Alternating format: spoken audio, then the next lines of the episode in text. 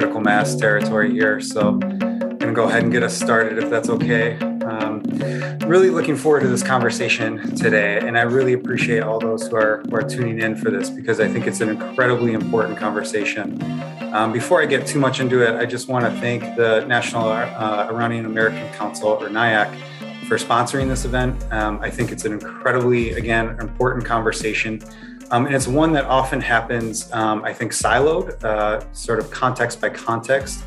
And so it's a, an incredible privilege to be here with other professionals who work in very difficult circumstances and who have a lot of experience to share on these issues. So, um, a big thank you to NIAC, to our panelists, and to everybody tuning in today.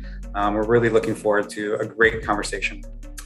Um, just quickly, uh, I'll introduce myself. I'm your host, your moderator today. I'm Dan Jasper with the American Friends Service Committee. Um, my role there is the Asia Public Education and Advocacy Coordinator. And most of my work is centered on US North Korea as well as US China relations. And in recent years, my work has broadened out a little bit to include sanctions as well. And uh, we've worked with a number of organizations to help sort of create spaces for organizations to start pooling their expertise and bringing folks together. And NIAC has been a huge, huge help on that. Um, I'll, I'll, be guiding us through this conversation. Um, you know, just quickly, it's worth mentioning that the topic of our conversation today is sanctioning civilians, the human cost of U.S. economic warfare. So, central to this discussion is the issue of U.S. policies on sanctions and economic cohesion on a global scale and its impact on civilian populations in targeted countries. Uh, so we're going to hopefully make this a little bit more conversational than normal panels. Um, I, it's important, I think, just because we're dealing with so many contexts for folks to give us a little bit of an overview of what's happening in each context. Um, so I'm going to quickly inter- introduce our speakers, uh, read through their bios so you know who we have on the horn here. And then we're going to turn to them to just give us a brief three minute introduction um, sort of the current situation and the relationship with the United States, how sanctions fit into their work, and then how their work intersects with all of this as well. Um, so, just quickly, uh, I'll start by with Arash, uh, excuse me, Arash Azizada, who's a writer and photographer and community organizer based in Los Angeles, California. A child of Afghan refugees, Arash, Arash is deeply committed to dismantling white supremacy and building equitable communities. Last year, he co founded Afghans for a Better Tomorrow, an Afghan American community and advocacy organization aiming to bring transformative change to Afghans in the United States and beyond. He has led evacuation and rapid response coordination efforts in the wake of America's military withdrawal from Afghanistan. And Arash has written for the New York Times, Newsweek, and has been featured on Full Frontal with Samantha Bee, NPR, and Vice News. Welcome, Arash. We're really pleased to have you with us. We also have Dr. Aisha Jumaan, Dr. Jumaan is the president of Yemen Relief and Reconstruction Foundation, has over 30 years of experience in public health, and is currently working on as an independent consultant coordinating health related projects in Yemen. She was with the U.S. Centers for Disease and Control and Prevention from 1995 to 2008 and served as an assistant professor at the Rollins School of Public Health Epidemiology Department uh, at Emory University. Aisha also worked in her native home, Yemen, with uh, UNFPA and UNDP, participated in health related program development, evaluation, and training activities for Peace Corps, was an assistant professor on the Faculty of Medicine and Health Sciences at Sana'a University, and consulted on research projects for various ministries, USAID, Save the Children, and the Dutch Embassy. She has a PhD in epidemiology from the University of North Carolina, Chapel Hill, and her master's in public health from Emory University. She did ask me to shorten her bio, but I wanted to read the whole thing because I think it's quite impressive. Um, and I think it's all relevant to our conversation today. So, welcome, Dr. Jumaan. Uh, we also have Dr. Francisco Rodriguez. Dr. Rodriguez is a Venezuelan economist and currently a director and founder of Oil for Venezuela, a nonprofit organization focused on finding solution to Venezuela's humanitarian crisis. He received an MA and PhD in economics from Harvard uh, Dr. Rodriguez has taught economics and Latin American studies at the University of Maryland, College Park, the Instituto, excuse my Spanish here, de Estudios Superiores de Administración, and Wesleyan University. University. He has held prominent positions in the public and private sector and international organizations, including head of the economic and financial advisory of the Venezuelan National Assembly from 2000 to 2004. He's the head of the, or was the head of the research team at the United Nations uh, Human Development Report Office from 2008 to 2011. He is currently uh, the International Affairs Fellow in International Economics at the Council on Foreign Relations. Dr. Rodriguez is a frequent contributor to several publications such as Foreign Affairs, Financial Times, New York Times, and Foreign Policy, among others. He has published more than 50 research papers in academic outlets, including the American Journal uh, and the Journal of Economic Growth. So we're very pleased to have you, Dr. Rodriguez. And last but not least, uh, we have uh, NIAC's own research director, Dr. Assal, excuse me, Assal Rad. Assal earned a PhD in history from the University of California, Irvine in 2018. Her PhD research focused on modern Iran, and she has had forthcoming book with Cambridge University Press titled The State of Resistance, Politics, Culture, and Identity in Modern Iran. Her writing can be seen in Newsweek, The National Interest, The Independent, Foreign Policy, and more. And she has appeared as commentator on the BBC World, BBC Persian, Al Jazeera, and NPR. So, welcome, Dr. Rad. We have an incredible lineup, as you just witnessed here. So, I'm really excited to jump into the conversation. And again, I want to start by just sort of setting the context. And if I could, again, just ask our panelists to focus on three things uh, the current situation in the country, the current country's relationship with the United States, how sanctions fit in, and how your work intersects with all these things. Um, if we can start with Arash uh, Azizada, and you could tell us a little bit about what's happening in Afghanistan. Uh, thank you, Daniel, and thank you to, to NIAC for, for hosting all of us and, and giving us the spaces to uh, talk about something that is uh, in Afghanistan specifically is significantly impacting uh, 38 million people. And to start off this conversation, I think we have to acknowledge that the United States has been party to conflict, uh, been involved either in a proxy war or directly uh, been involved in conflict in Afghanistan for the past 42 years. And to give context, I'm 34 years old. This conflict is uh, conflict is roughly has been roughly 10, 10 years uh, uh, older than, than myself. And so this has been going on for for multiple generations. Um, and what we have seen specifically in the past 20 years is that the United States has made Afghanistan and the nation state that it attempted to build and the institutions that it attempted to build in Afghanistan heavily foreign, dependent on foreign aid. Um, uh, roughly 75% uh, of the GDP.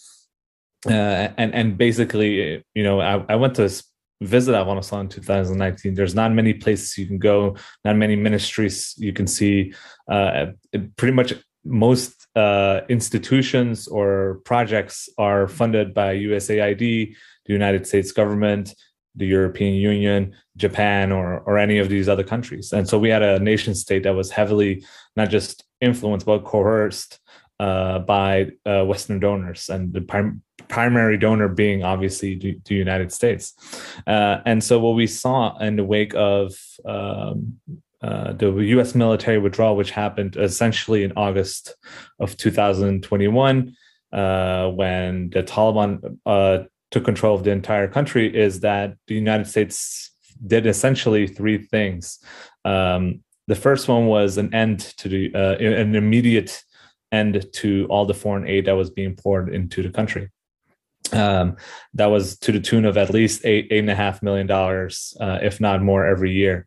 Um, and so that faucet got turned off almost overnight. The second item to that is being the immediate uh, freezing of of sovereign Afghan assets. Uh, that's something that's been in the news, and the Biden administration has made some controversial decisions. That is money that belongs to the Afghan people, uh, that is usually used by the central bank of, of most sovereign nations to inject liquidity and, and maintain the basic functions of an economy. That money sits now frozen at the New York Federal Reserve.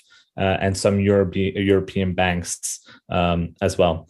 And then the third item is is what we're you know discussing today, uh, which is the U.S. sanctions. And um, American sanctions on Afghanistan have been um, uh, have, have been placed on Afghanistan for for a very long time. These are sanctions that are either placed on you know the Taliban and the Haqqani network. Well, the Haqqani network and the Taliban control the entirety uh, of the country now, uh, which has has meant a lot of complications when you're thinking when in July you know the United States was paying.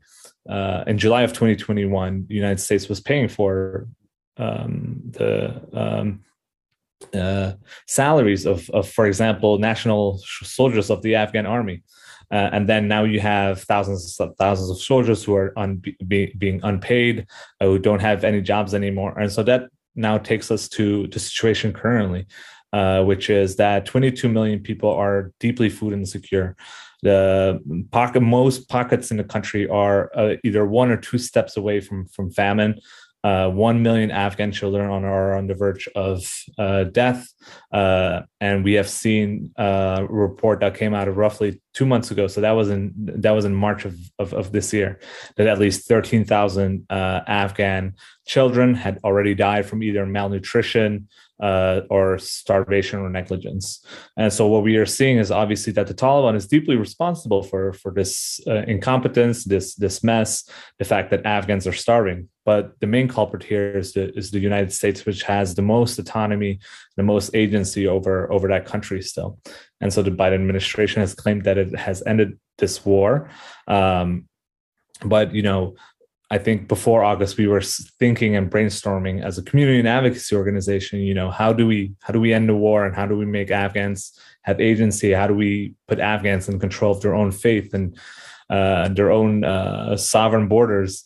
Uh, and now we are trying to figure out how to end America's uh, economic strangulation uh, of Afghanistan. And obviously, that work kind of uh, brings this group together because what the United States is doing to Afghanistan is happening in other places, uh, whether that's in Iran, uh, Venezuela, Cuba, or elsewhere across the country. Um, so I'll, I'll, leave it at that. There's much more to discuss in terms of um, how America's um, enabling this economic strangulation uh, towards the Afghan people. Yeah, thank you. And I'm looking forward to digging into that. I think, you know, some of the themes that you brought up are likely to be recurring throughout our conversations, including, you know, the longevity of these conflicts and the idea of an ended war. Um, I think we'll see that quite a bit. Thank you, Arash. Um, now I quickly want to turn to Dr. Jumaan. Uh, if you could give us your context. Thank you, and thank you for inviting me to speak today. Um, well, I want to start by, and, and Arash, everything you mentioned is, is very familiar uh, uh in Yemen as well. Um, Yemen imports about 90% of its needs, whether it's medicine, fuel, or, or food. Uh, Yemen has been under US sanctions in addition to US enabled blockade by the Saudi led coalition uh, since 2015. So, with that, especially on the port of Hodeida. What that those two things have done are uh, one is the destruction of the economy uh, in Yemen. Two is push millions of people into poverty. And three is we have mass starvation, with 16.2 million people in Yemen are uh, food insecure today. ICRC just published today that there are 20 million people in Yemen who are in need of humanitarian assistance. There are 5 million women and children in Yemen today who are acutely malnourished. Of course, the psychological and development impact of the starvation are going to be something that Yemen will have to deal with for many generations to come. Of course, um, and this is also going to be true in many countries, transfers of funds to Yemen is restricted. We only have one bank that is intermediary, so we can send money to Yemen uh, people who want to send money to human individuals uh, are not allowed to send more than $2,000 a month. For an organization like ours, because we are, um, I started Yemen Relief Reconstruction Foundation in response to the mass starvation of the Yemeni people. It's very challenging for us to send money to Yemen. Uh, and we now we are able to send it through one bank in Germany. We lose 4% of the money we send because it's in euro. Uh, there are ships uh, that go to data that are delayed uh, after they get the UN inspection. Um, and some of them just give up and, and leave because they are taken to uh, a port in Saudi Arabia. They stay there, um, don't know how long. Sometimes they will stay there for a year. And after being there for a certain period of time, some ships just give in and, and leave without discharging in Yemen. Shipping companies refuse to go to Yemen uh, right now. There are very few that go, and it's extremely expensive. And those who do stay and eventually dock in Yemen, uh, Yemenis, you know, uh, have to pay the extra charge of, of the delays. Um, I want to share something from the UN uh, inspection mechanism. Here it shows um, the number of ships, of fuel ships that went into Yemen in 2021. And you can see it's 10% of what the fuel Yemen needs in fuel. That's in 2021. I also want to show this slide. It shows the number of containers. This is in 2016, which is a year after the war. There were about 40,000 containers that got into Yemen uh, in 2016. In 2021, 1,600 were allowed to get into Yemen. That's about 4% of the containers that need to get into Yemen. So you can see with all of that that the situation in Yemen is extremely dire. I also support Arash is that everybody thinks that um, humanitarian assistance and UN agencies and the humanitarian community can support a population of 13 million people. They cannot, because we know from this year, for example, uh, the donations to Yemen are one third of what Yemen needs uh, to get the work done in terms of humanitarian assistance. The other thing also, which is Arash touched on, is the funds go to UN agencies and humanitarian organizations. So that basically means that the infrastructure, the national infrastructure, is deemed non-workable. They just destroy it basically. Uh, the Yemeni population, especially civil servants, they have not been paid salaries since 2016 when the National Bank was moved out of Sana'a. So there are just a lot of that's going on. I just want to touch on one more thing. There is a truce in Yemen right now uh, that was uh, started on April 2nd for two months. And guess what? In the negotiation for the truce, the Saudi allowed said they will allow 18 ships of fuel to get into Yemen. And they will also allow twice a week flights from Sana'a airport that's been shut by the Saudis since 2016. They will allow two flights a week. Uh, six weeks into the truce, we have only two more weeks, only two flights were allowed to go get out of Sana'a. So that's just basically what the Yemeni uh, people are experiencing. I call them hostages. Uh, the Yemeni people are held hostages to the US and, and Saudi led coalition. And I'll stop here. Yeah, thank you so much for those points. I mean, really, really important stuff here, and it's it, it, a lot of it sounds very familiar to the North Korea context, uh, and actually, some of the data looks very, very similar, unfortunately.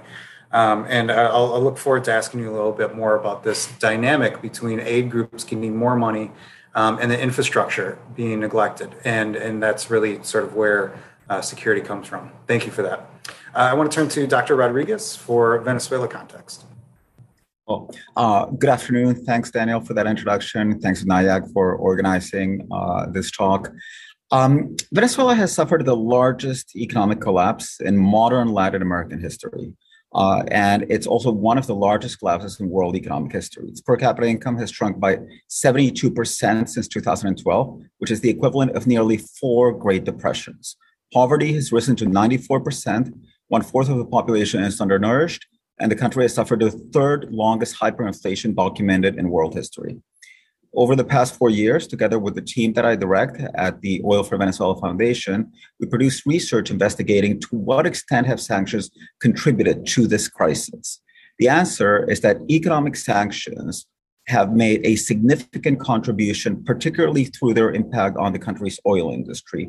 And this is a result of the fact that sanctions were primarily aimed at hurting Venezuela's oil industry. This is well documented now in uh, memoirs written, for example, by former National Security Advisor John Bolton, uh, by former Defense Secretary uh, Esper, uh, who have, among other things, recounted that uh, sanctions were among the most moderate options adopted by the Trump administration, which actually uh, discussed uh, bombing Venezuelan oil refineries as part of their attempt to bring down the government of Nicolas Maduro.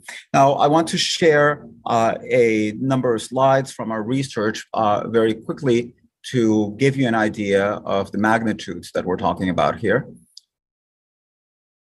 So, uh, this is Venezuela's per capita output. Um, the from 1950 to 2020. Uh, and here, what you can see is that the decline that we are seeing uh, over the course of the past uh, eight years uh, is unlike anything that we had seen previously in uh, Venezuelan uh, economic history, even though the country had had poor growth performance in prior periods.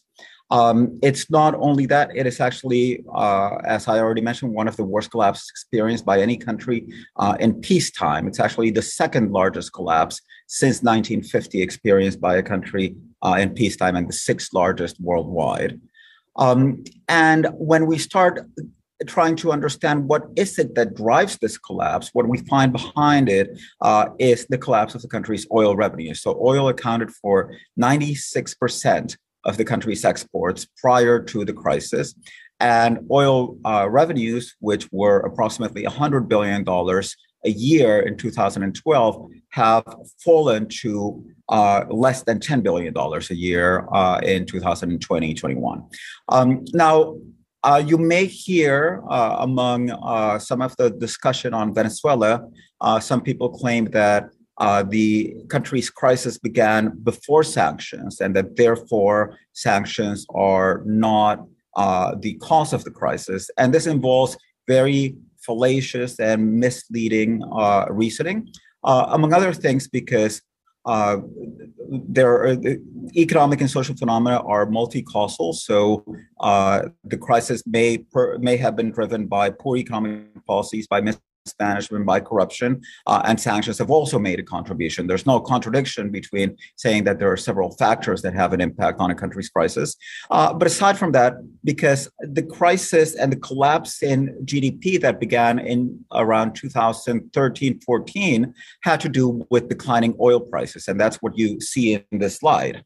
Uh, between 2012 and 2016, oil prices fell from about $100 a barrel to around $30 a barrel. Um, and that drove a significant decline in oil exports, which impacted the economy, as any economy that loses two thirds of its export revenue in the space of three years is going to be severely impacted. But as oil prices began to recover in 2017, uh, you do not see a recovery in oil revenues. Why? Because oil production was declining. So, in our research, we've looked carefully at the determinants of Venezuela's oil production. Uh, this is how oil production performed uh, from 2008 on. So we see from 2008 to 2015 uh, a period of stability in oil production.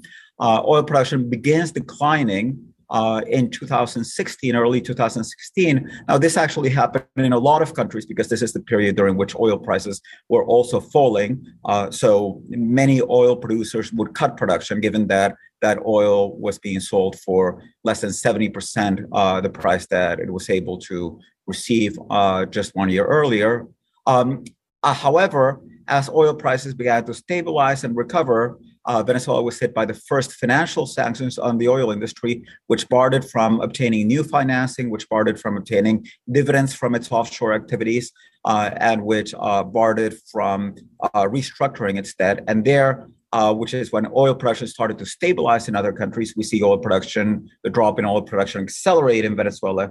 Then we have the 2019 oil sanctions, which barred any type of oil trade between Venezuela and the US. We see another significant impact there. And we see uh, the 2020 uh, secondary sanctions on foreign oil partners, uh, which had also a significant effect. Uh, there's more detailed research, some of it which is, looks at firms uh, producing in the Venezuelan oil industry in different sectors, and particularly those firms that had access to finance prior to the 2017 sanctions and those that did not have access and finds a significant difference between them. Again, consistent with uh, evidence of the impact of sanctions. Um, now, something that I, that I want to point out, and a lot of what we do at Oil for Venezuela is think through what should be the design of an institutional framework that uh, would serve as an alternative to uh, the current situation. Of course, you could think, well, maybe they should just lift all sanctions, and that uh, would uh, that that in many cases would, would be an adequate solution. In the case of Venezuela, because the government recognized by the U.S. Uh, is the government headed by former legislator Juan Guaido, uh, the Maduro government would not have access to any funds uh, in the US, nor would it be able to sell oil because the proceeds from that oil would belong to uh, the uh, state, the board of the state, or would be managed by the board of the state owned oil company that has been appointed by Juan Guaido. Uh, so, therefore, what we have focused is on um, the signing uh, proposals for negotiated agreements between the parts to the political conflict uh, that can be brought forward, for example, in the context of the current ongoing talks between uh, these sides in Mexico, uh, so that some type of co-governance agreement over the oil revenues with the adequate international supervision to ensure that they go to address the country's humanitarian crisis uh, can be implemented and the country uh, and particularly the country's most vulnerable population can be protected from the collateral effect of uh, the country's political conflict. Wonderful. Thank you for that, Dr. Rodriguez. I think some of that data is really important to see and is really quite striking. Um, and I look forward to having some further conversations about the, the current diplomacy happening around uh, Venezuela right now. Uh, I want to turn to Dr. Rad for some context in Iran. Uh, thank you, Dan. Thank you uh, to all of our panelists for joining us today. Um, and I think that this conversation, I'll be brief about my context because I do want to get us, I want to get us into the conversation that we have together. But I think what's interesting in, in listening to this is that you see patterns, right? The the I the essential thing that we're discussing today is that the humanitarian impact of US economic and sanctions policies, the fact that they hurt ordinary civilians is not an exception. It's actually the rule, right? This is why we're seeing in so many different contexts that this is repeatedly what's happening. Now, in the context of Iran, uh, the US and Iran have been um, adversaries or have had an adversarial relationship for for decades. Um, that adversarial relationship experienced uh, a breakthrough, a diplomatic breakthrough in 2015 when uh, the US, uh, the P5 plus one, and Iran entered into the JCPOA, otherwise known as the Iran nuclear deal in which Iran promised to uh, allow unprecedented international inspections of its nuclear program in exchange for economic relief of sanctions. Um, now, for those of us who know, in 2018, the Trump administration uh, withdrew from the deal and reimposed sanctions and actually expanded sanctions on Iran, um, making it at the time the most sanctioned country in the world. In fact, Iran was the most sanctioned country in the world up until uh, the Russian invasion of Ukraine. Now, Russia is the most sanctioned country in the world. Iran is number two. Um, what those sanctions have done in terms of their impact on the Iranian civilian population, there's no question to it. And there's there's a, a tendency for advocates of sanctions to say things like, well, humanitarian goods are exempt. They absolutely are on paper. On paper, they are exempt. And so we have a difference between de facto and de jure. What happens in actuality, what happens on the ground is that those essential goods, the flow of those goods into the country are impeded. Do not take my word for it. Take the word of our president, Joe Biden, who said this himself in a statement in April of 2020, specifically talking about Iran. While he acknowledged the humanitarian exemptions, he also acknowledged the fact that the reality on the ground, and this was, you know, during the beginning of the pandemic, that the reality on the ground was that it, US sanctions were impeding the flow of essential goods to understand the sort of uh, the way that U.S. policy works vis-a-vis sanctions, if you look at the case of Iran, Iran was a country that early on was one of the first countries that was very hard hit by uh, the COVID pandemic, the COVID 19 pandemic. And when you know the united nations when human rights organizations when uh, who when all of these international entities were calling for an easing of sanctions in light of the pandemic not only for the humanitarian purposes of the civilians in that particular targeted country but also because it was a it required a global reaction. It required us to combat it globally and therefore we needed to cooperate globally. The us actually doubled down and expanded sanctions on iran.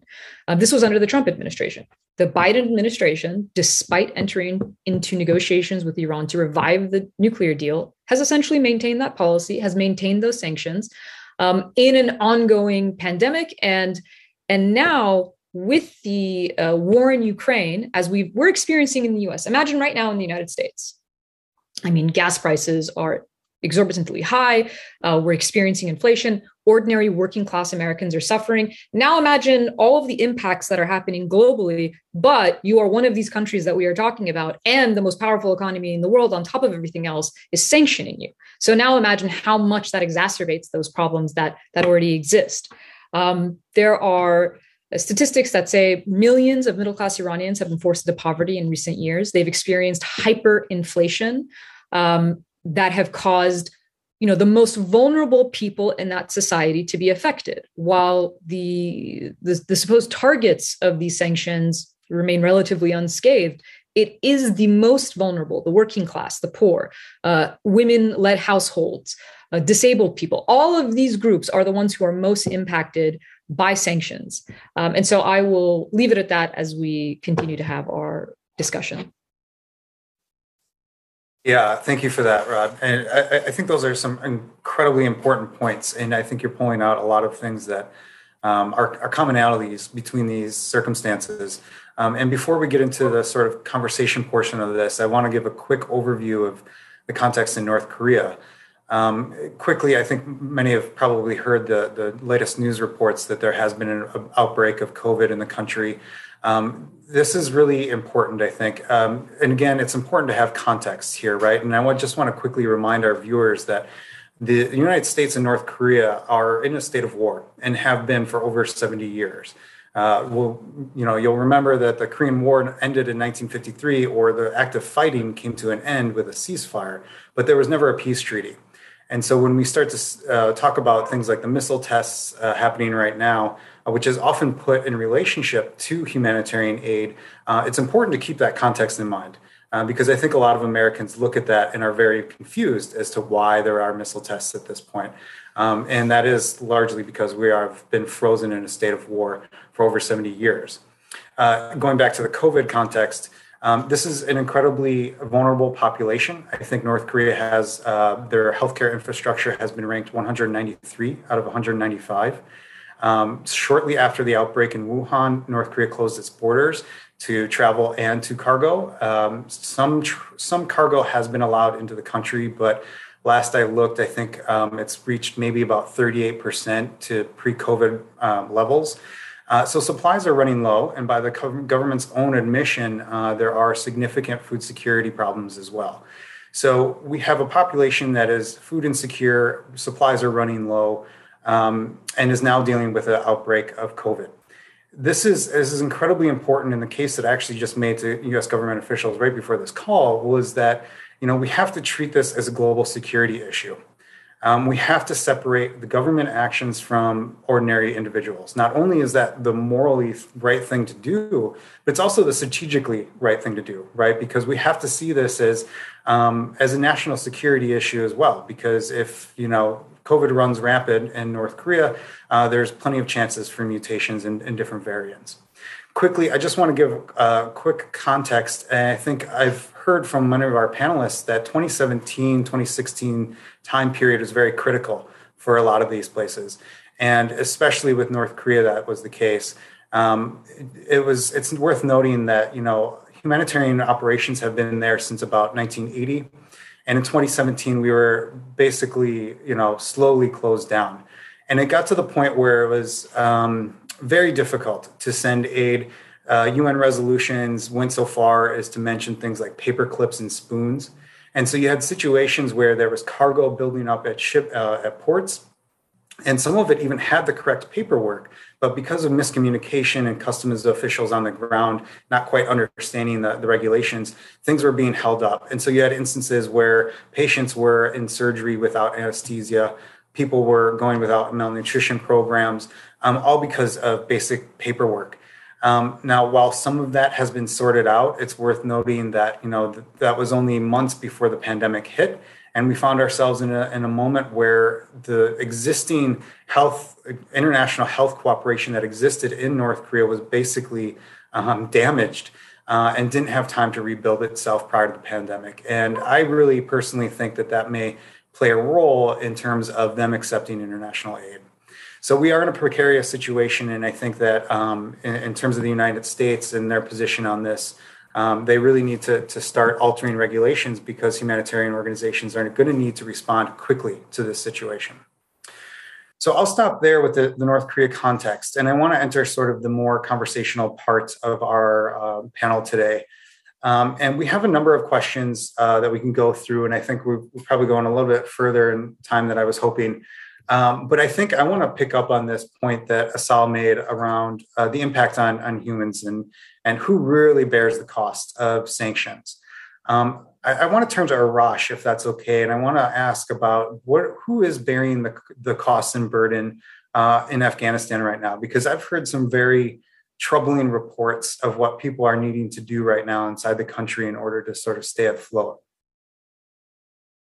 Yeah, I, I think there's a variety of different stories I can share that shows the level of deprivation that's that's happening in Afghanistan. But you know, just looking back at the history of sanctions that's been placed specifically on the Taliban and, and the Haqqani government, which is essentially the de facto authorities in Afghanistan, those uh, sanctions were in place, and from the day that those sanctions were in place, you know, the Taliban had very little control of the country, and now we see that it's actually it has more authority, it has more uh, responsibility, and has more recognition throughout the diplomatic recognition throughout the world uh, than ever before. So you know that that that is the that is the level of uh, impact sanctions has had specifically on the Taliban.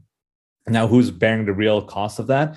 Uh, it's it's the Afghan people, and I think it's good to remember that uh, when the Taliban was in charge during the 90s, which was a period roughly between 1996 uh, until 2001, until the U- United States intervention, Afghanistan was by far the you know the poorest country in the world. Uh, and the, the number one effect of Western intervention in Afghanistan was specifically that uh, child mortality rates uh, actually dropped. You know, they they they they dropped all uh, uh, uh, by just such a such a large amount. Um, and now we're seeing kind of that reversal again. The Taliban is again in power. The United States is exerting its its economic influence uh, uh, over over the country, and uh, the United Nations, for example, cited uh, uh, cited some statistics that said 98 percent. Uh, of the Afghan population will have plunged into extreme poverty. so there, there, there were some minor success stories in the, in the past 20 years. But what the economic strangulation of Afghanistan is is ensuring is that uh, that there's a huge brain drain, uh, that technocrats have left the country, um, and the fact that um, the the the economy that even was built up, and you know we can sit here and and have a very long long conversation about what the what the United States had built in those 20 years. It was very much dependent on on Western foreign aid uh, an economy that that was not really sovereign or independent. Uh, but even that economy is like now slowly uh, disappearing. So there's now we have a country where there is no future prospect for jobs. Um, there is no middle class anymore, uh, and what we are seeing, uh, the, the the common stories that we are seeing now every day and every week um, is that is, is that people are selling organs. You know, people are selling their liver or their kidneys, uh, and able to be able to survive. And you know, so I, I always tell the story of messages that I got in in in uh, beginning of August. Get me out of here. You know, how can I get on one of these evacuation planes? Uh, how can I get on a charter plane? How can I leave the country? Now the message is the same. I want to get out of here because not only is the Taliban in power, but me and my family are essentially starving to death.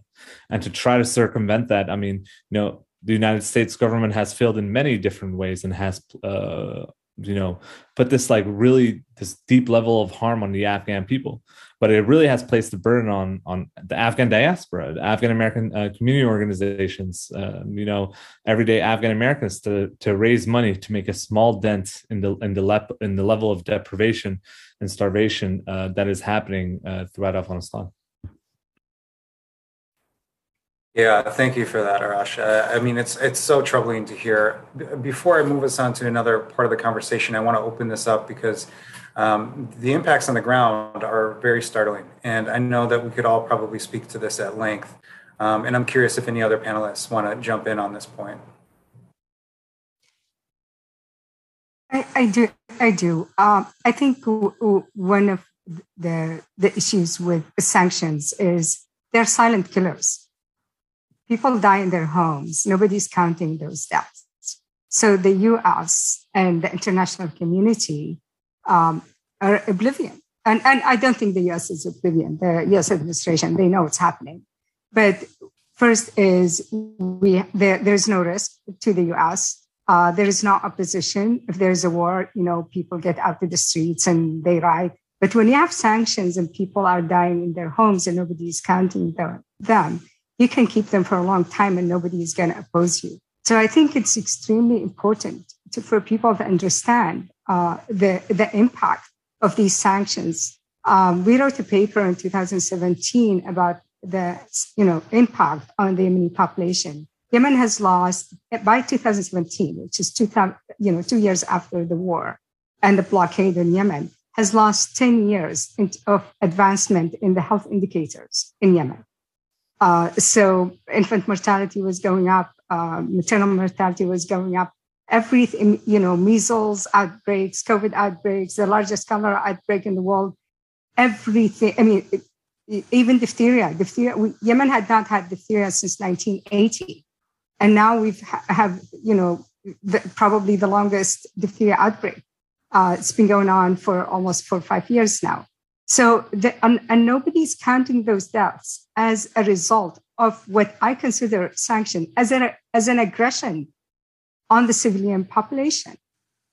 And so it's very important to educate the public about the impact of the sanctions on the civilians and what for? For unattainable goals that are put on the elite of these countries. And I'll stop here. Yeah, I, and such incredible, important points there. And one of them being that you know there isn't really official government impact assessments on a lot of these regulations, and so you you're hearing a lot of panelists describe that it's usually civil society that is undertaking these impact assessments. Um, and so that's quite disturbing that the U.S. government doesn't know, or at least publicly admit, what what the um, consequences of these policies are. Um, I, I want to quickly turn to Dr. Rad and ask, you know, so here we are, we're confronted with the, the impacts on the ground and that it is the, you know, ordinary people bearing the costs. Why do we hear this narrative that sanctions are targeted now and that there are humanitarian exemptions? And it seems to sort of excuse and circumvent this idea that there is impact on the ground. Oh, I mean, well, echoing on what Aisha said, look, uh, why do we hear that? Because they have to say that that's the reality. Let's just like put it bluntly. It's a PR tactic, right? If you say, yes, we know we're killing a bunch of civilians, it doesn't sound as good when you use this tactic. The reality of it is the and and for me, the point of this conversation is is to is to bring this um, out in terms of a conversation. We hear the concept of ending endless war. This is now ubiquitous in in U.S. political discourse, right? Uh, whether it's a Republican or a Democrat, by the way, right? President Trump um, was outspoken against the disasters of, of, wars in Iraq and wars in the Middle East. He, he wanted to end endless wars. President Biden ran on a platform saying he wants to end endless war. In fact, that was the reason for withdrawing troops from Afghanistan. But Afghanistan is actually a perfect example. So we talk about ending endless war by withdrawing troops from Afghanistan. And yet, in the wake of, and I'm not saying that troops should not have been withdrawn, but the economic policies that we've implemented potentially can cause more death than a 20 year war. What does it mean to end endless war? Yes, part of it from an American point of view is to not use our resources in a particular way. And Aisha brought this point up. She says, you know, it doesn't it doesn't carry a cost. Now that's true to a certain extent. It's not totally true. Right. And we're seeing that right now with the sanctions on Russia. We're seeing what happens when you have a global economy and when you try to sanction everyone to death and pretend like it's not going to affect the United States in any way. Um, there's a why do the why is the Biden administration using a phrase like Putin's price hike? Right? When we sanction countries, just consider this sort of paradox. When we sanction countries and those countries suffer, the civilians in those countries suffer, the US point of view is never, at least the US governmental official point of view is never, it is our sanctions that are causing is causing civilian uh, deaths and suffering. It is the mismanagement and corruption of those very states. But when we, when Americans when American working class are suffering under price hikes and inflation, somehow that's still someone else's fault. It's not it's not the US government's fault. It's someone else's fault. So so why we why the government why US officials frame things the way they do is why would they do it in, in any other situation. It's to never take responsibility or blame for any consequences that occur whether it's within our own domestic policies or whether it's policies abroad. But the reality of it is a conversation about ending endless war has to involve economic warfare, economic policies. The entire point, the, the moral point, at least, there's there's that, right? There's the the sort of pragmatic logistic point as an American as to why you can't just use this policy forever and think it's never going to have any kind of of uh, effect on yourself. But there's also the moral argument, right? The, the moral argument of why sanctions were supposed to be used to begin with was that you know international community was created in the wake of world wars to say that we should avert the scourge of war. I think that in the in the preamble of the united nations it's like the first sentence. That's the entire concept. What can we do so that nation states do not fight each other? Because what happens? What was the purpose behind that? The casualties the civilian cost the human cost of those conflicts that still exists under economic policies that starve people. It's just that it's not happening and it's certainly not being covered in us media to the same extent as uh, as the consequences of direct warfare or bombs are. But that's why I bring up the example of Afghanistan. If more Afghans will possibly die in the wake of a war, what does that mean for that policy? Yeah, extremely well said there. And I think, you know, North Korea certainly fits under that rubric as well in terms of endless war, right, being carried on by economic coercion. Um, and I think it's also worth pointing out that, um, you know, under the International Emergency Economic Powers Act, or IEEPA, um, that really gives our Congress the authority to grant the president authorities, as far as I understand it, in terms of emergencies. And this has been used uh, in some cases for over 50 years to sanction a country. Now, it's really hard to make the case that an emergency can last 50 years. Um, and so there are some real problematic sort of underlying legality and, and uh, legal frameworks, I'll say. Um, quickly point, turning to um, Dr. Rodriguez, um, I wanted to ask, you know, and I hope that you're okay answering this, but here, in terms of the people on the ground in sanctioned countries, who are they placing blame on? Because oftentimes we hear the narrative from US policymakers that you know well the country only has their leaders to blame for for these economic impacts. But where do the people in these uh, countries such as venezuela where do they place blame? And how do they react to this? Oh, i think you're on mute. Okay. No, I think it's a very interesting question because I, um, the, the, the first point that, that I'd like to highlight is that um, I think people are capable of much more complex reasoning sometimes uh, than many US policymakers think them capable of. Uh, I, one of the problems when one discusses the impact of sanctions is that what's a typical response that one will get from the US administration is no, it's not the fault of sanctions. It's the fault of Maduro. Uh, Maduro is the one who's uh, to blame, and he's the only one to blame. Uh, and I, as an economist, uh, you know, when when I see uh, a high-ranking U.S. official answering this question, I I kind of ask myself, well, I mean, did this person actually take a course in multivariate statistics? I mean, do they understand that social phenomena have multiple causes, uh, and that a an economic crisis can be caused by uh, the mistaken policies or the mismanagement or the corruption of regime and at the same time be impacted by sanctions? Well, it turns out that when you ask Venezuelans, they understand it perfectly well. I mean, they blame Maduro and they blame sanctions. Uh, they, when if you uh, ask them, uh, who do you think is the, the person who's primarily responsible uh, for the country's economic conditions? They'll say Maduro. Uh, but if you ask them, have sanctions negatively impacted the economy and have sanctions made your life worse? They'll they they'll definitely and something that I want to point out about these surveys is that these are actually the same surveys. Uh, so you have surveys in which 75% of Venezuelans reject sanctions and only 10% support them.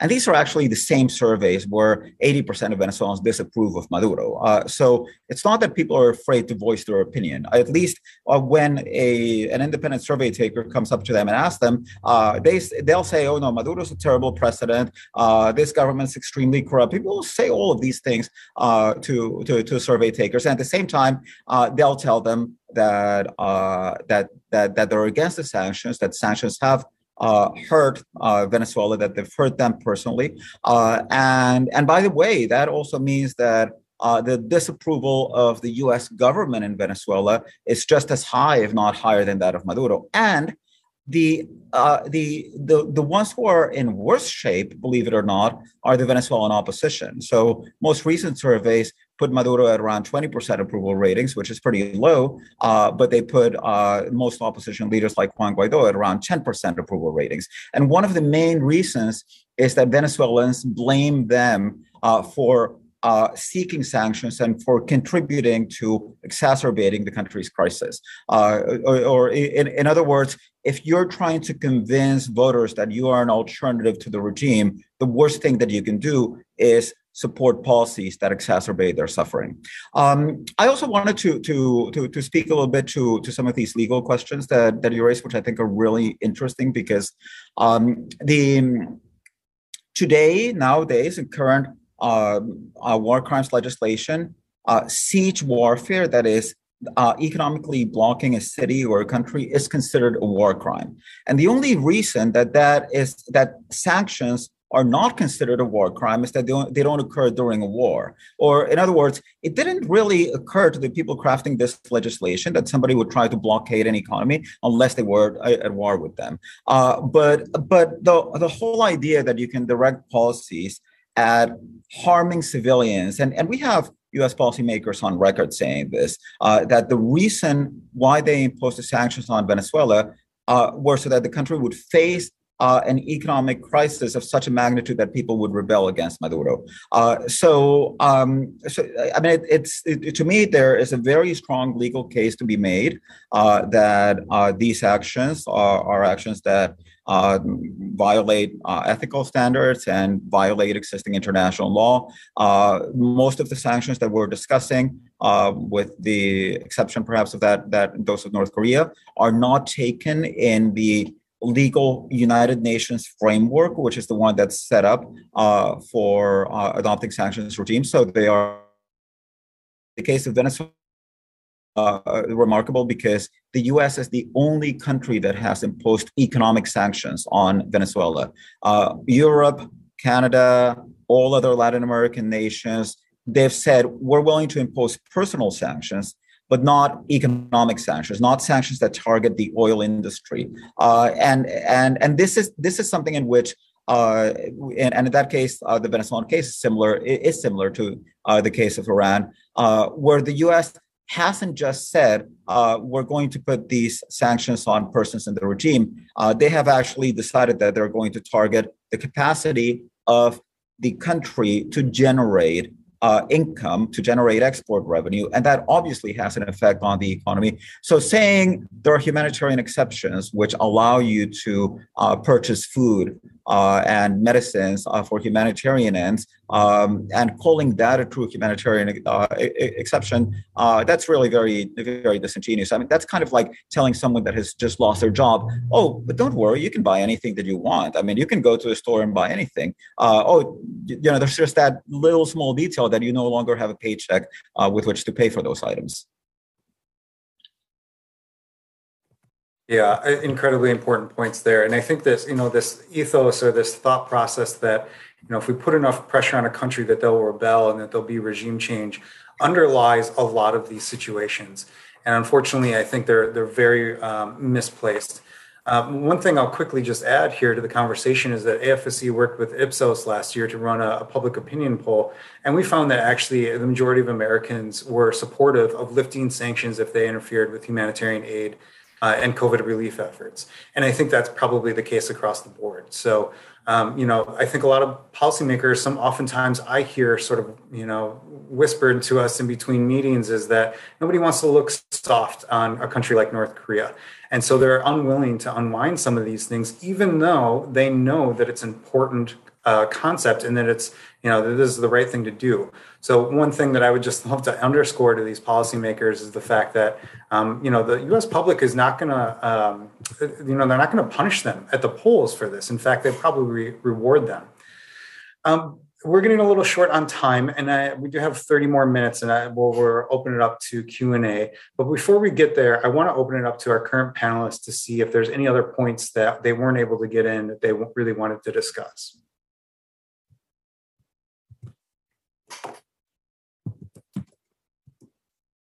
Okay, I'm going to drop. Oh, please. Sorry, I was just going to say I just wanted to echo what Dr. Rodriguez said in in the sense that, and I think, and I wonder, Aisha Arash, if if you sense a similar kind of uh, phenomenon or pattern within um, your own diaspora communities, right? There's this idea that you can't criticize two things at the same time, and if if you as an American are criticizing U.S. policy, then um, ipso facto, you're supporting the other side. That's not what's happening. And there's such a frustration in dealing with that kind of a talking point because it's so disingenuous, as if you cannot be critical of two things at the same time. And the reason why it's problematic is because it's just, you know, it's basic intuition, right? You're you're as a human being, anybody who's watching or listening, think about any inter any any way that you sort of interact and navigate your space in the world you can find if, if you see two people having a discussion or a debate you can find fault with both.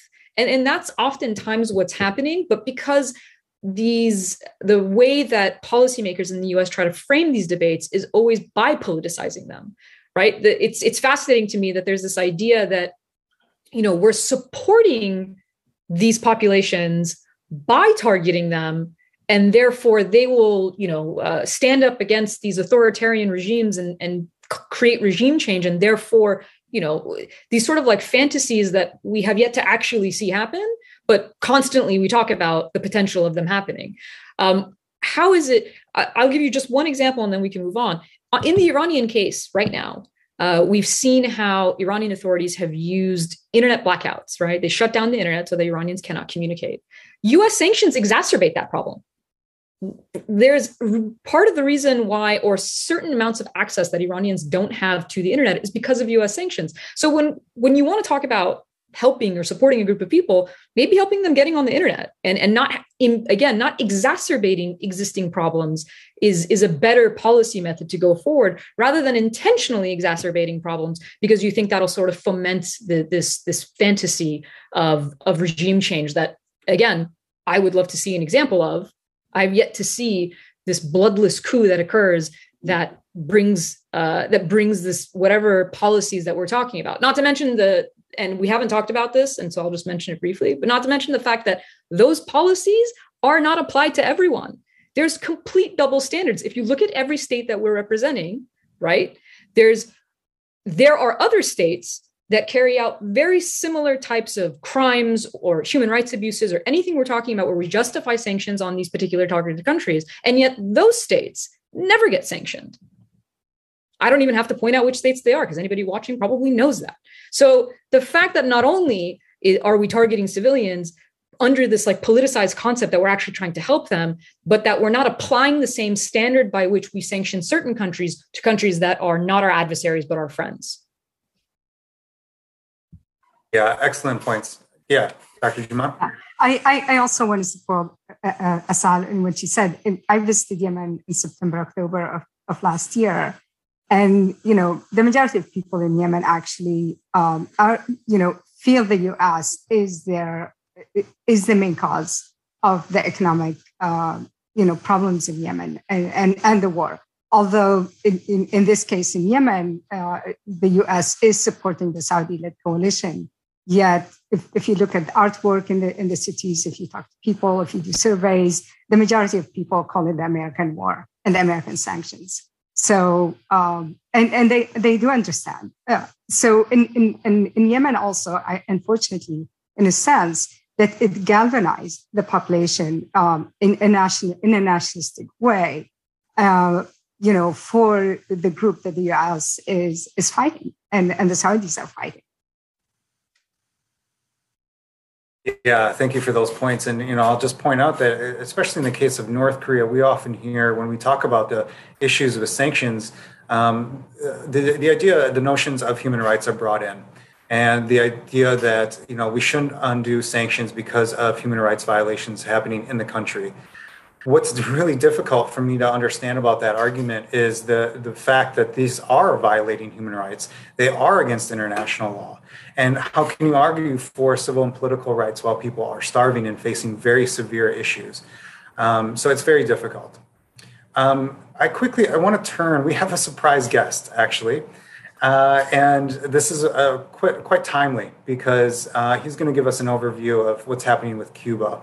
Uh, we have, we're joined by Ricardo Herrero, uh, and he's the executive director of the Cuba Study Group. He manages the organization's initiatives and educates policymakers on policies that improve the well being of the Cuban people, both at home and in the diaspora. Ricardo is a strategic communications and public affairs professional with close to two decades of experience working at the intersection of international relations, law, politics, media, and philanthropy. Uh, welcome, Ricardo. Uh, we're wondering if you could give us a quick, maybe three to five minute introduction around what's happening with Cuba. Sure. Thank you for inviting me today. I've been here off camera, just nodding so hard at everything that I've been hearing, just so many commonalities uh, between all our d- different cases. Uh, you know, we were talking about, uh, Arash started talking about endless wars. Um, and, you know, Cuba's sort of the quintessential case of endless sanctions. Um, as uh, as many might know, but I'll, I'll walk. I'll try to run through the history. Comprehensive trade and an economic embargo was first imposed on Cuba by the United States in 1960s. Uh, at the start of the Cuban Revolution, led by Fidel Castro, uh, Cuban assets in the United States were frozen, and we blocked all export and imports to and from Cuba. That embargo uh, and all the sanctions that comprised that embargo were repurposed in the 1990s after the end of the Cold War, after the fall of the Soviet Union, in an attempt to try to tighten the screws around the Castro regime to try to finally bring them down.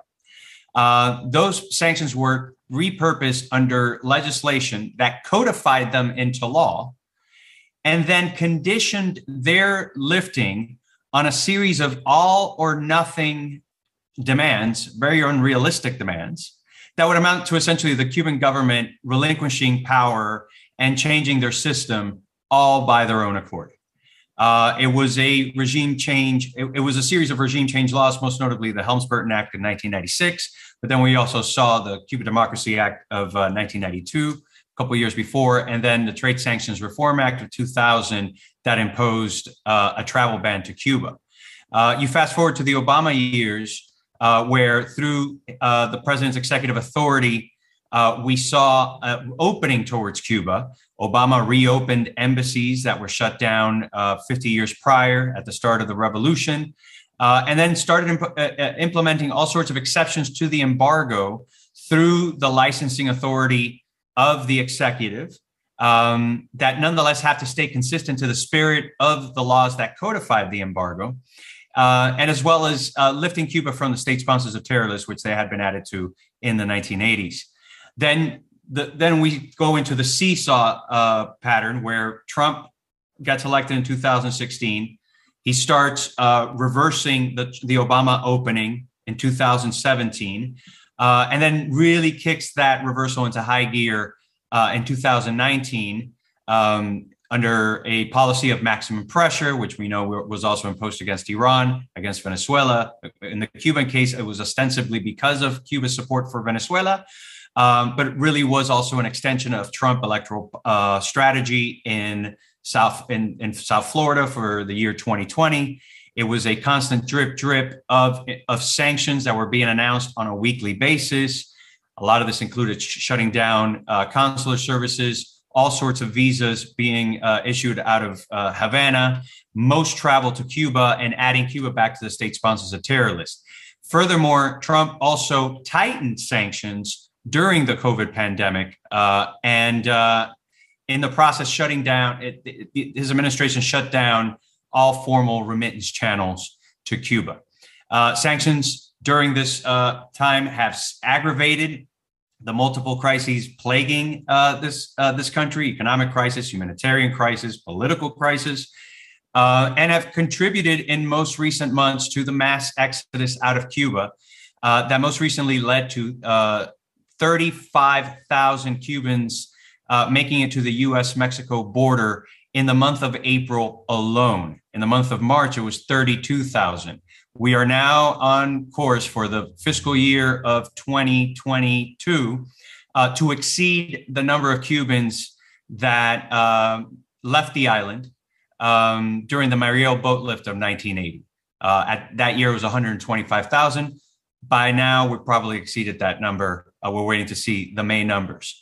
Now, in the last couple of months, however, we have seen the Biden administration start announcing a series of measures, most notably uh, last week, to reverse several Trump era sanctions imposed on Cuba and start turning the page on this maximum pressure policy. We saw a uh, they announced a restoration of full consular services at the U.S. Embassy in Havana. We saw both governments hold high level uh, direct uh, migration talks, uh, and uh, the United States commit to starting to issue 20,000 uh, uh, immigrant visas that it had originally agreed to start uh, issuing during 1994 migratory accords between the two governments. It also reinstating the Cuban Family Reunification Program, which was a, uh, a program implemented during the W. Bush administration to help uh, to, to allow Cubans here in the United States to claim their family members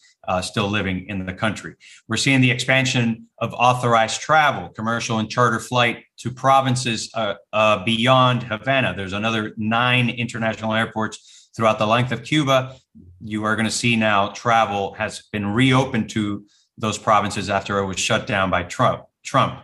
Uh, you're also seeing uh, the authorization of expanded access for Cuban entrepreneurs to cloud technology, payment transfer a- a- a- applications, and other e-commerce platforms. It's going to be very interesting to see with current banking sanctions how these uh, sanction how these uh, platforms and uh, online tools are actually made accessible to entrepreneurs in Cuba. But uh, it's it's heartening to know that this has become a priority for the administration.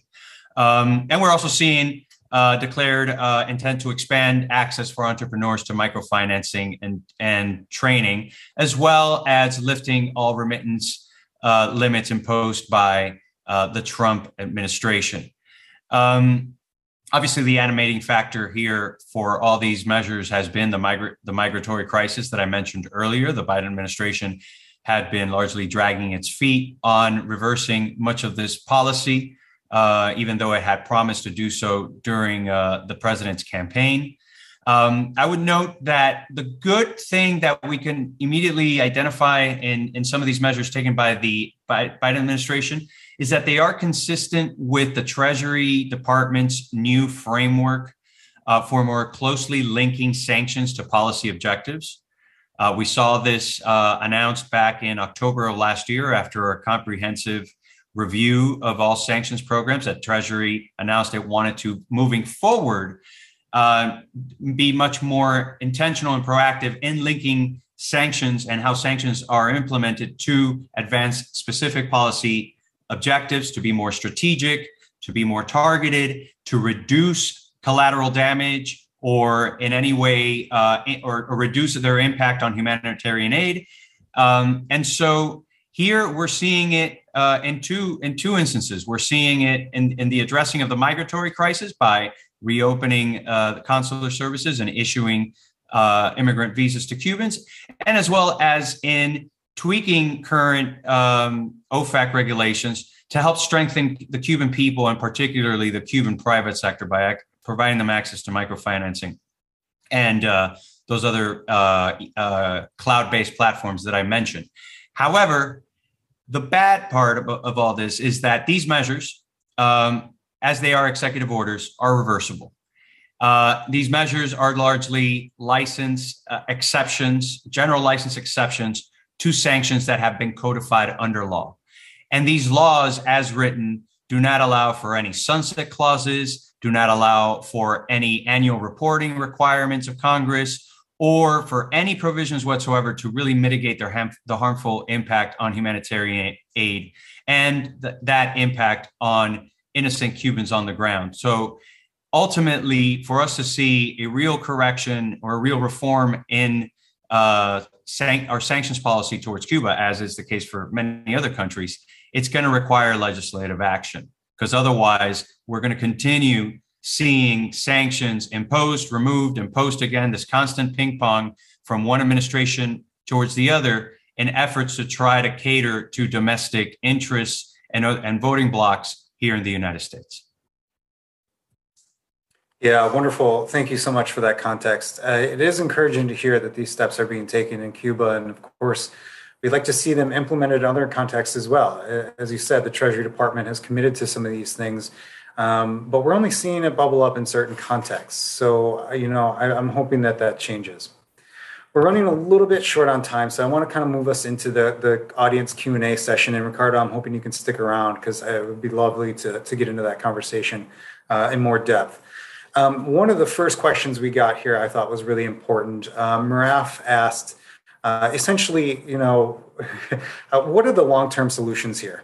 What are the alternatives to sanctions? Um, I'll open it up to panelists if they have thoughts on this.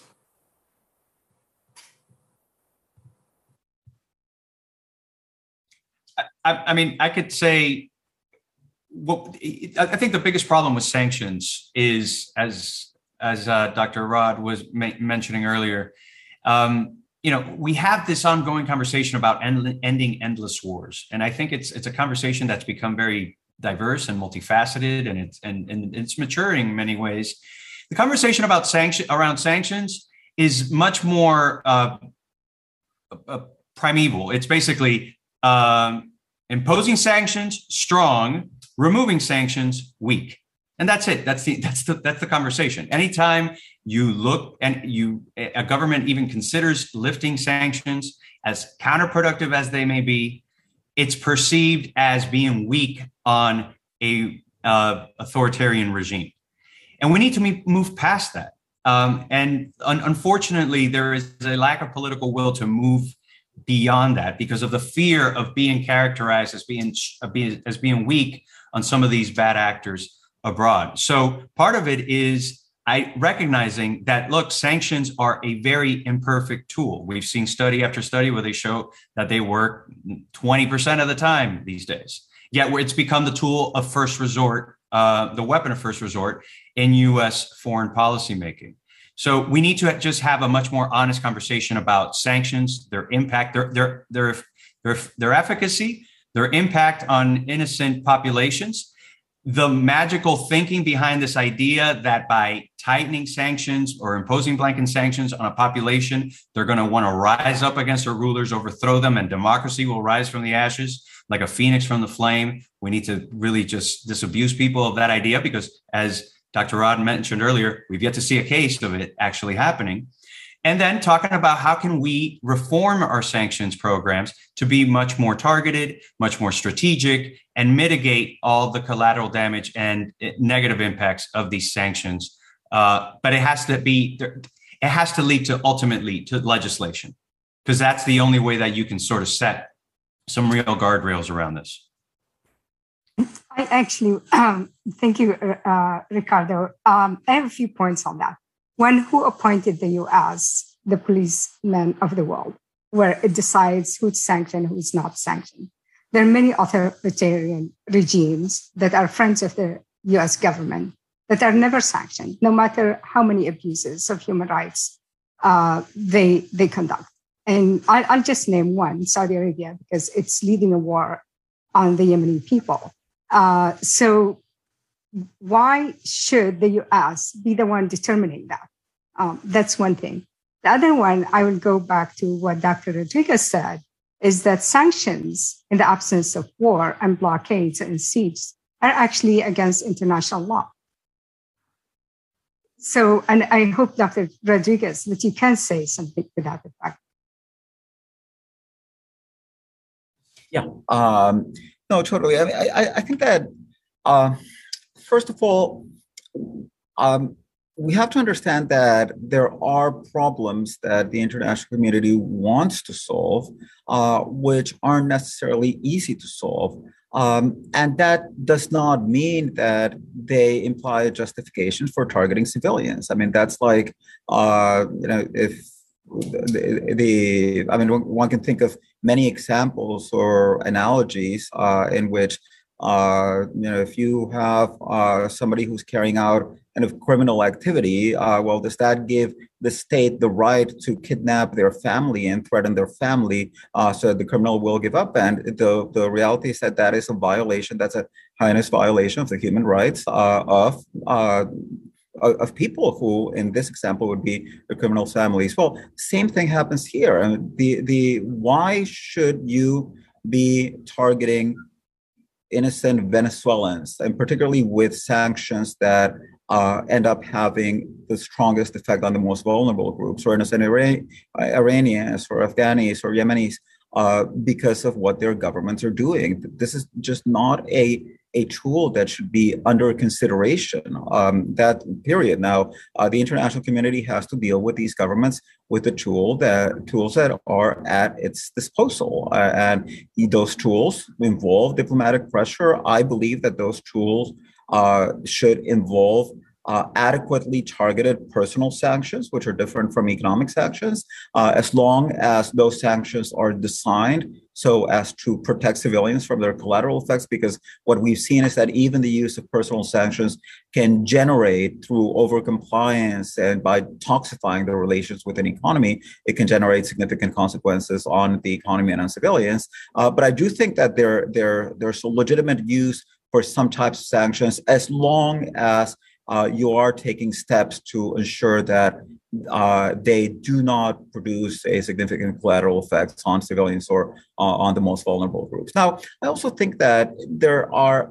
several of these cases uh, in which uh, there is a much more sensible approach. Now, there's no one size fits all. So, uh, negotiation uh, and uh, dialogue between the parts to the political conflict, I think, is the solution in Venezuela. It may not be the solution in North Korea because, among other things, uh, the type of problems that you're dealing with in North Korea are, are, are different. And they really have to do with uh, nuclear non-proliferation, a decision by the international community that's going to limit access to nuclear weapons. So that's uh, that, that I think is, is a completely different problem than that of a country that was democratic, where there was significant democratic backsliding, and those democratic uh, institutions deteriorated, and the international community wants to do something about it. Can the international community do something about it, and should it do something about it? Yes, I think, but within the acceptable means of, of diplomatic pressure and the type of pressure that does not affect civilians. But but also, I think that if you if you take a closer look at what's happening in Venezuela, uh, what you see is a a deep and protracted confrontation between two political groups that are aiming to take control of the state, uh, and which, when they have had control of the state, um, both of them have acted with uh, complete disregard for the well-being of civilians, and that's that's how you can see. I, I mean, it's you, you, can identify that in some of the actions of the opposition when it briefly uh, was able to grab power through a 2002 coup, uh, but you can also see that in some of the actions of the current opposition leadership. Uh, so, uh, what what I believe that the international community has to do is number one uh, try to support a framework where these two sides can negotiate a coexistence agreement and can negotiate even rules of engagement for their own political conflict that do not severely affect Venezuelans and vulnerable Venezuelans, but also uh, support a framework in which uh, other groups that are representative of Venezuelans and that do not feel represented by these political actors can be involved. So I think that if you had broader negotiations in Venezuela, in Venezuela, the US has supported this idea that negotiations are only between Maduro and Guaido. And it turns out that 80% of Venezuelans don't feel represented by Maduro uh, and Guaido. Even in recent regional elections, uh, the Guaido's parties, the parties that back Guaido, received only 40% of the votes cast against the government. So 60% of non-government votes went to other opposition parties, which the government, which the US insists are not relevant political actors. There's civil society, there's the church, there's the business sector, uh, there are human rights organizations, there are humanitarian uh, organizations. So if you if you broaden the space uh, for a dialogue that's truly representative of society, I think that you're going to get more stable agreements, and you're going to uh, to get the basis for uh, this country to actually frame uh, a, a coexistence arrangement, which is what's necessary for it to get out of of this economically destructive political conflict that it's trapped in. Yeah, it, it, sounds like I'm hearing. Oh, yeah, Dr. Rad, do you want to get in really quick? I was just going to add um, you know, I think one of the sort of like threads that you can draw from what everyone is saying is look, if if sanctions are are meant to be a tool of accountability, right? That's that's how they are, that's how we d- discuss them. They're meant to target bad actors because what what does it even mean to be a bad actor? They're, you know, they're breaking with international law, um, they're uh, committing human rights abuses. I said earlier the fact that that there and Aisha also commented, you know, this is not actually being applied um, consistently. And what that really makes us think about what what do we do? And if this is the problem the original question was like what do we do then as an alternative? Um, i think first of all it's having these conversations right? And and ricardo pointed to this. It's like well we're not no one really even talks about this that much because it's not in it, it's it's not as um, sort of obvious uh, an issue as a war is but it has con- we talked about the fact that it has consequences for the US it has consequences for the civilian population and in fact they're not really effective. So think about that. Think about any policy that you have that hurts civilians don't work and hurt domestically the country that you're in. It's insane that we continue to have those policies but it's because we're not having real conversations of what the reality of that policy is. It is a tool of US empire that's just what it is and you have to be able to talk about it in an honest fashion if we are going to move forward and in talking about it in any other way. Um, if it was a tool of accountability, right now you have uh, Russia sanctions, the number one sanctioned country in the world because of its illegal invasion of Ukraine, no doubt. Was there an equivalent reaction to when the US invaded Iraq? No, because the US can't be sanctioned in the same way. The fact that it's a unilateral tool that can be used in this manner makes it an imbalanced tool. So if we want to think about, well, what is the solution? We have to look at those international institutions that are deeply flawed and don't work because the most powerful countries don't allow them to work. And that speaks to what Dr. Rodriguez was saying as well. We have to look at approaches that actually use diplomatic means to solve an issue. And if I'm talking about the Iranian side, if that's my, you know, sort of the the, the country that I'm discussing in this particular situation, we did that, right? We know that it works. We used diplomacy as a tool, diplomatic solution with the with the JCPOA to resolve an issue that the global community thought was important, such as nonproliferation. Iran abided by that by that agreement. And who was the party that withdrew? Who was the party that quit? Who was the party that violated by reimposing sanctions? The US.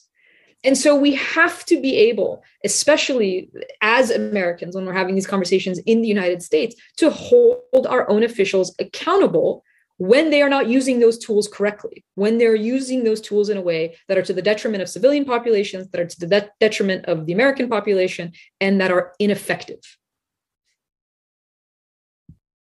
Wonderfully said and I'm, I'm glad you jumped in because i think that intervention actually asked our, our, next question which is why do sanctions continue to be used if they are so ineffective? Um, and i just want to quickly sort of emphasize a couple points there which is it, it sounds like what we're saying is there, there one needs to be a change in mindset. This understanding that sanctions are somehow strength and that somehow hurting the most vulnerable is a show of strength is obviously flawed. And you know i always point to the word authority comes from auctoritas and auctoritas in Latin meant to influence through character. And if we really want to influence and change people's behavior, we have to start modeling that behavior ourselves. And I really want to agree with Dr. Rodriguez in terms of uh, sort of redefining what we mean by diplomacy. And actually, in, in North Korea, the, the, the solution, at least in my mind, really is dialogue, right? It is redefining diplomacy because when you talk about um, conducting diplomacy with the State Department, their version of that is getting other countries to comply with US unilateral sanctions. That to me is not diplomacy, that's coercion. And just a final point on this uh, AFSC and the National Committee on American Foreign Policy undertook an exhaustive research study on US China official dialogue processes. The conversation in Washington right now is that US China dialogue failed, um, mainly because China didn't change its behavior. But in fact, we went back and we looked at over a thousand commitments that the two countries made to each other. And actually, China followed through more often than the United States. And it was critical to things like climate change mitigation, stabilizing the global economy after the 2008 uh, financial crisis, uh, and as well as handling global pandemics. And all of that was dismantled prior to COVID 19 pandemic. So, in, in a way, we're, we're sort of shooting ourselves in the foot and we're putting real tools that we have away uh, under this rubric of showing strength. Uh, I'll, I'll, stop there. And I want to end with this final question here, which I think is really important. Um, somebody asked, you know, in the face of sanctions, and I'm going to rephrase this slightly, what can the, the individuals in sanctioned countries do about this?